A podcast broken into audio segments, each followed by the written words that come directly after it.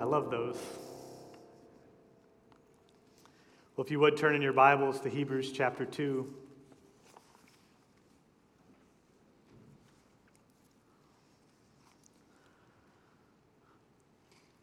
It occurred to me as I was preparing this week that for many people, the holidays are bittersweet, even under more normal circumstances. There's, of course, the joy of gathering around a nice home cooked meal, to be able to spend time with friends and family that you love, to put away the troubles and worries of day to day life. And yet, that joy is often tempered by the people who are not there. Maybe the empty chair at the table that was occupied last year by a loved one who has gone on to be with the Lord. And so, while the holidays can be an occasion for celebrating the best of life, they're always shadowed by the ever present reality of death. Death is inescapable. The death rate for humanity is still 100%, and that hasn't changed in 2020. Now, as a society, we've generally tried to inoculate ourselves from death. We trivialize it by creating fictional representations in movies and TV. We comfort one another with cliches about people being in a better place. All the while, we try to keep the real thing out of sight. It used to be that as people got older and approached death, that they would move in with their younger relatives to care for them. And that would lay before our very eyes the frailty of our bodies as we would see the effects of our sin and the curse that we are under. It used to be that when people would walk into church, they would walk past a cemetery, and that changes the way you hear the sermon. And so, as a church, especially in a time like this, a season unlike any we've experienced before, a holiday season. We need to come to grips with the reality of death so that we can fully appreciate and articulate the glorious news of the gospel. Because the gospel teaches us that death is an enemy, but it's an enemy that has been conquered. And so, as Pastor Doug said, as we begin this season of Advent, it's important that we understand that in some ways, death is what Christmas is all about. So, read with me again, if you would, just verses 14 and 15 of Hebrews chapter 2. Says, Since therefore the children share in flesh and blood, he himself likewise partook of the same things, that through death he might destroy the one who has the power of death, that is, the devil and deliver all those who, through fear of death, were subject to lifelong slavery. So, in this short passage, we see that Jesus came, he was born to die. There's an intimate connection between Christmas and Calvary, they cannot be separated. And so, as we enter the Advent season to consider why did Jesus come? What does it mean that he came to earth as a baby born in Bethlehem so many years ago? Well, I think for the first reason, we have to see a bit of context, which is that Jesus identifies with us. We are his people. And one of the names that we celebrate during this Christmas season is Emmanuel, God with us. God become man. And so the goal of God's work in the world is to reconcile humanity to himself. The very people that have abandoned him, he is pursuing to have a relationship with, a right relationship. And so, if you ever wonder what God is doing in the world, regardless of the circumstances, what he is doing is he's winning people back to himself, the very people that have abandoned him and made a mess of his world. As it says in verse 10, he's bringing many sons to glory. Now, the glory there is essentially God's presence. We just sang about it a minute ago. The, the glory of the Lord will be the light within our midst. He's bringing us into his presence through Jesus. Now, way back in the Old Testament, if you're not familiar with the story, the people of Israel were slaves in Egypt. And God brought them out of slavery in Egypt to bring them into his presence. And so at the very beginning of the book, we see they're in slavery. And at the end of the book, they've come out of slavery into the desert. And they've built this giant tent called the tabernacle.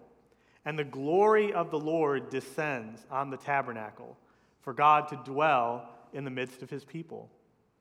Now, that happened to Israel so many years ago to give us a picture of what God is doing even now through Jesus. But that picture isn't exactly what most people would expect God to be like, even as Matt shared earlier in the service. In the world, in human relationships, if somebody abandons you, that typically means they've severed the relationship. And trust is a difficult thing to rebuild. Even in the midst of the holiday season, I think of the families that don't speak to one another anymore. Perhaps it's just over time and distance they've grown apart, but perhaps it's because someone offended someone years ago and there's never been reconciliation. And so they remain alienated. But even though we have abandoned him, he has not abandoned us. He actively pursues us, and he does this because he identifies with us. We are his people. We're his family. We are to call God Father. That's the Christian name for God. And we call one another brother and sister. Not, not any kind of platitude or just casual greeting, but that's a real meaning. Just as marriage is a picture, an illustration of what God is doing to bring Christ and the church together, so our biological families are a picture of how God intends to have a relationship with us, to be family. And so I like the NIV translation of verse 11 that Pastor Doug read from. Both the one who makes men holy and those who are made holy are of the same family. It's a real identification. God has chosen to make us his people. And he doesn't just do this uh, to make himself look good, but he enters into our weakness. It costs him something. And so he took on flesh and blood because we are flesh and blood. God became man. He so identifies with us that he became like us. This is what uh, the theological term is the incarnation. God became flesh. And in no other major religion does this happen. You can study all the world religions. In no other religion does the creator of the universe humble himself to enter into the weakness of his creatures in order to save them. That's totally beyond the pale of what other religions teach. It's unique to Christianity. And yet, that's exactly what the true God has done. But think for a minute about this term, flesh and blood. On one hand, it's got kind of an earthy feel to it. It sounds like the stuff of reality, which it is, but it's more so speaking of our limitations and our weakness. We get tired, we get hungry. And so, as human beings, flesh and blood, we are tethered to food and to sleep. These are things that God Himself has no need of. He doesn't get hungry. And as Psalm 121 teaches, He neither slumbers nor sleeps.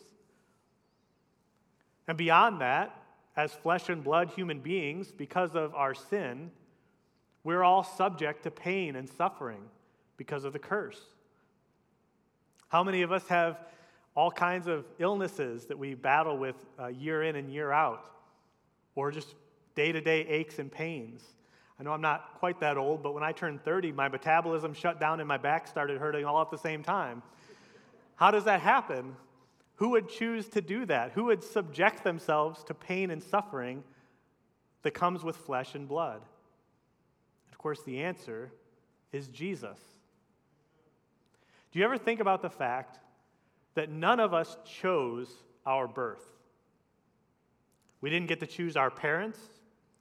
We didn't choose the place we we're born or the time in which we would live. We didn't choose the ailments that we would have to endure or our physical capacities. Those are all given to us.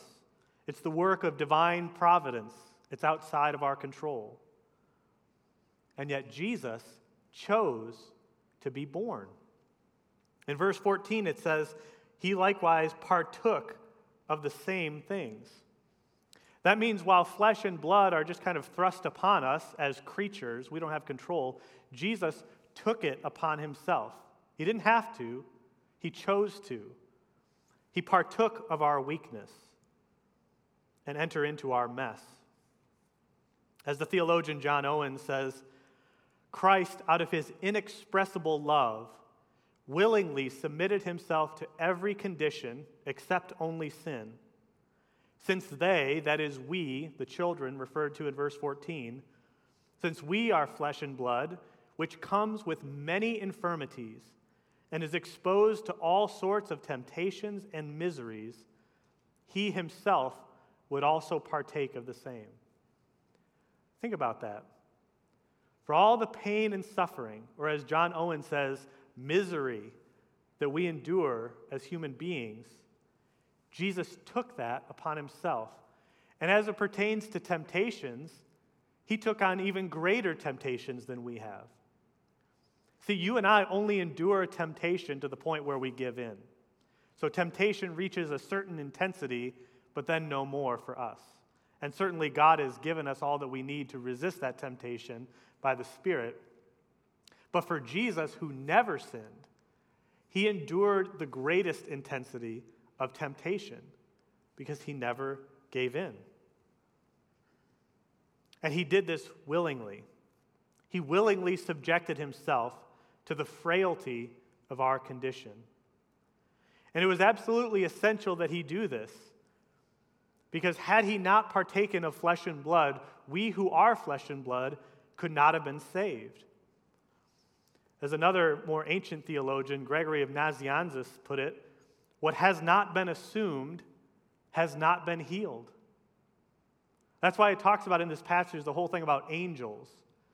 The Son of God did not become an angel so that he might save the fallen angels. He became a man, flesh and blood. He humbled himself to our estate so that we could be brought to his glorious estate. He had to become like us for that to happen.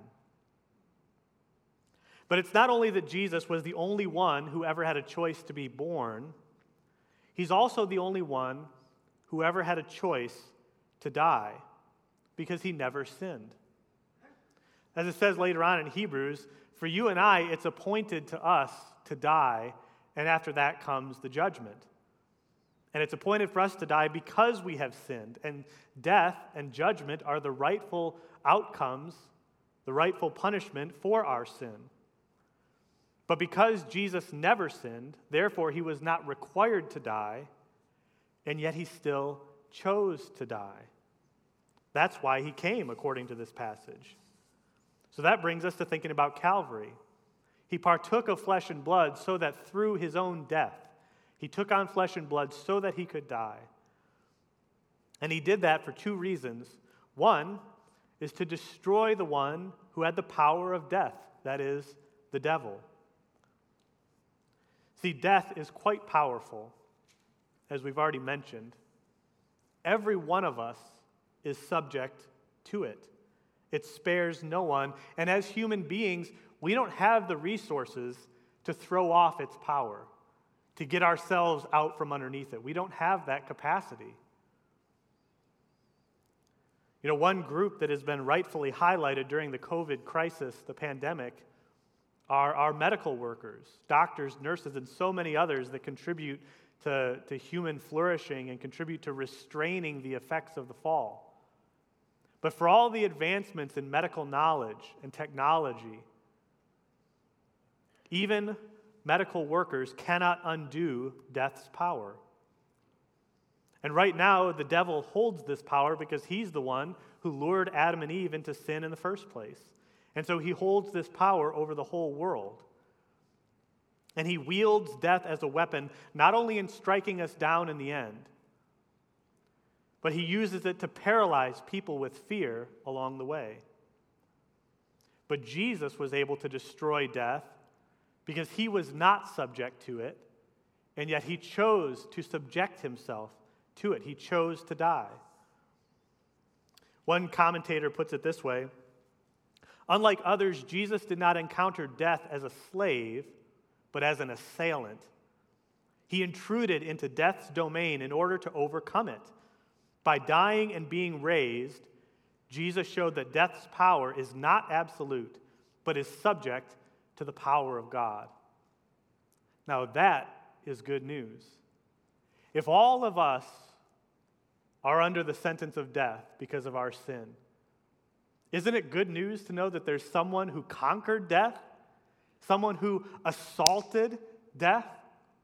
This thing that all of us, since the, the fall of humanity thousands of years ago, have been subject to, someone has assaulted it so that it doesn't have ultimate power, or could, so that it could be shown that it doesn't have ultimate power.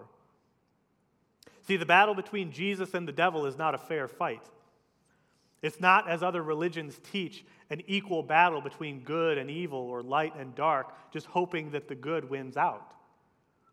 Jesus is himself the creator.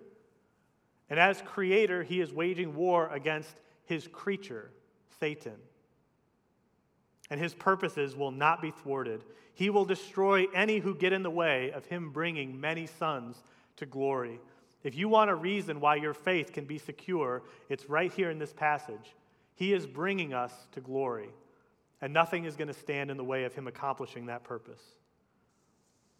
And of course, he demonstrated this power by the fact that he was raised from the dead, as he says elsewhere, as Jesus himself says, I lay down my life that I may take it up again. No one takes it from me. That is, he's not subject to death but I lay it down of my own accord. I have authority to lay it down, and I have authority to take it up again. And because he so identifies himself with us as his people, his treasured possession, his victory is our victory. The fact that he exercised that power over death means that his power works for us too. And that is good news. But it's not just good news because we die, but it's good news because throughout our lives, apart from Christ, we're enslaved to the fear of death. And so he's come to deliver us. Just like he sent, God sent Moses to deliver the people of Israel out of bondage, out of slavery in Egypt, God sent Jesus to deliver us out of the ultimate slavery slavery to sin and slavery to the fear of death. And people are afraid of death, aren't they? I think if anything has highlighted that, it's been this year. Nothing highlights the fear of death more than a pandemic, where people appear to die at a faster rate, although the death rate has always been the same. And part of this fear of death is simply a fear of the unknown, which is understandable. We all kind of have a fear of what is unknown and what things are going to be like. But there's also a fear of what has been known but has been suppressed. And for all our culture wants to distance itself from God or from any kind of moral absolute or any thoughts of heaven and hell, it cannot escape the reality for many people, as they approach death, they feel a deep sense of regret. They think about all the things that they did and realize in the end they shouldn't have. Or perhaps even worse, they realize the things they should have done but failed to do. Death has a way of giving us perspective on those things. Because whether we want to acknowledge it or not throughout the course of our lives, we all know there will be a reckoning in the end. We all know that there's going to be an evaluation of things. And so, deep down, even those who try to suppress thoughts of death know that there is a God who is there. And we know that to be true because it says so much in Romans. For what can be known about God is plain to them, because God has shown it to them.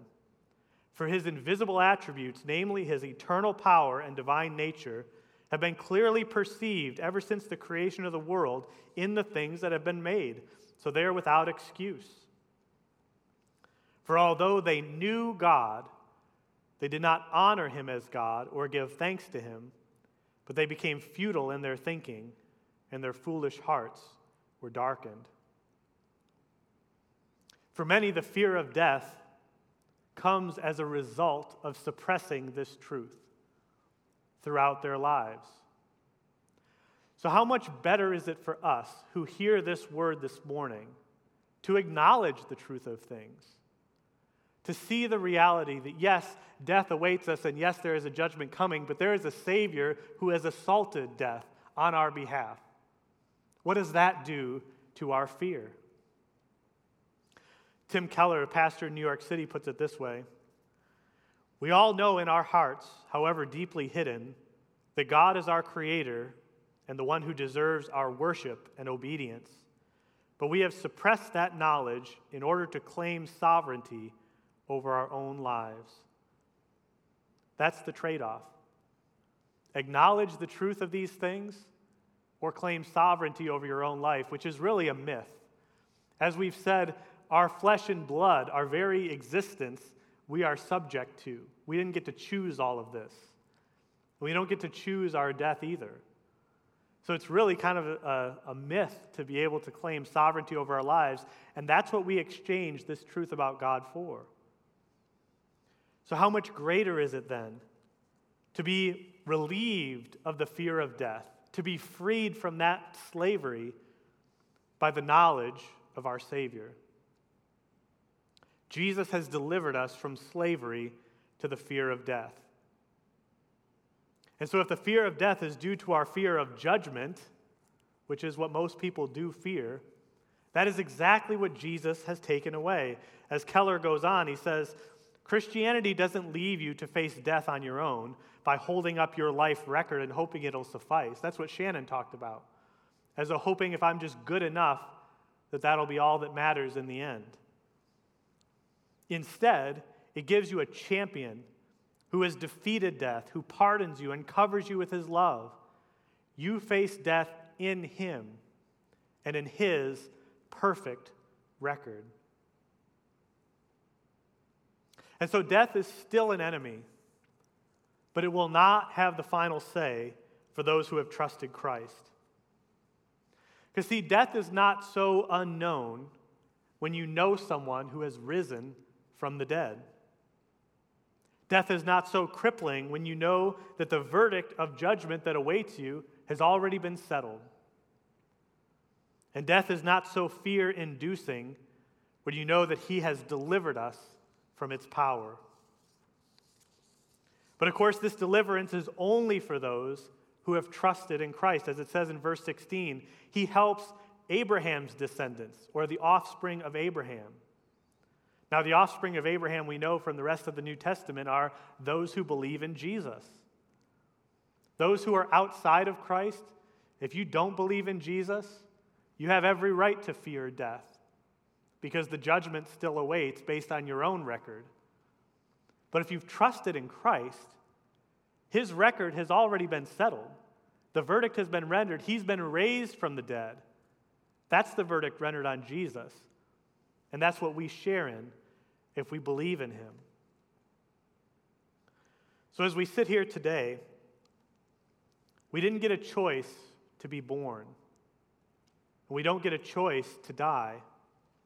But you do get a choice of whether you're going to commit your life to Jesus by faith or whether you're going to try and claim sovereignty over your own life, which is ultimately a myth. So, is there anything holding you back this morning? Is it really better to hang on to slavery, to the fear of death? Is it better to walk out of here unsure of whether you're still under Satan's power, which he really does exercise over all those apart from Christ? Or would you rather commit your life today to following him, the one who rose from the dead, who can forgive your sins? And who can grant you eternal life. The fact of the matter is, even if COVID goes away, the mortality rate remains the same. And only one person, Jesus, the baby born in Bethlehem who died on a cross outside Jerusalem, is able to rescue us from death's power. Only He has risen from the dead and can tell us what life is all about. So, for this Advent season, for those who know Christ, let's continue our thanksgiving for all that He has done and recognize that one of the huge things He has done for us is to rescue us from the power and slavery to death. And for those who are here who have not trusted Christ, as you think about Christmas, everybody likes the baby Jesus. But remember why he was born. He was born for a purpose. He was born to die to save us from death. Let's pray. Our Father, we thank you this morning for the glorious good news of the gospel. As we think about the, the carnage that has been uh, laid waste by this coronavirus pandemic, as we see the fear present in so many people's lives, a fear of death, may we not only receive this good news for ourselves, but be eager messengers to take this message of hope that one has assaulted death and come out victorious. May we take that message of hope to a dead and dying world. We pray in Christ's name. Amen.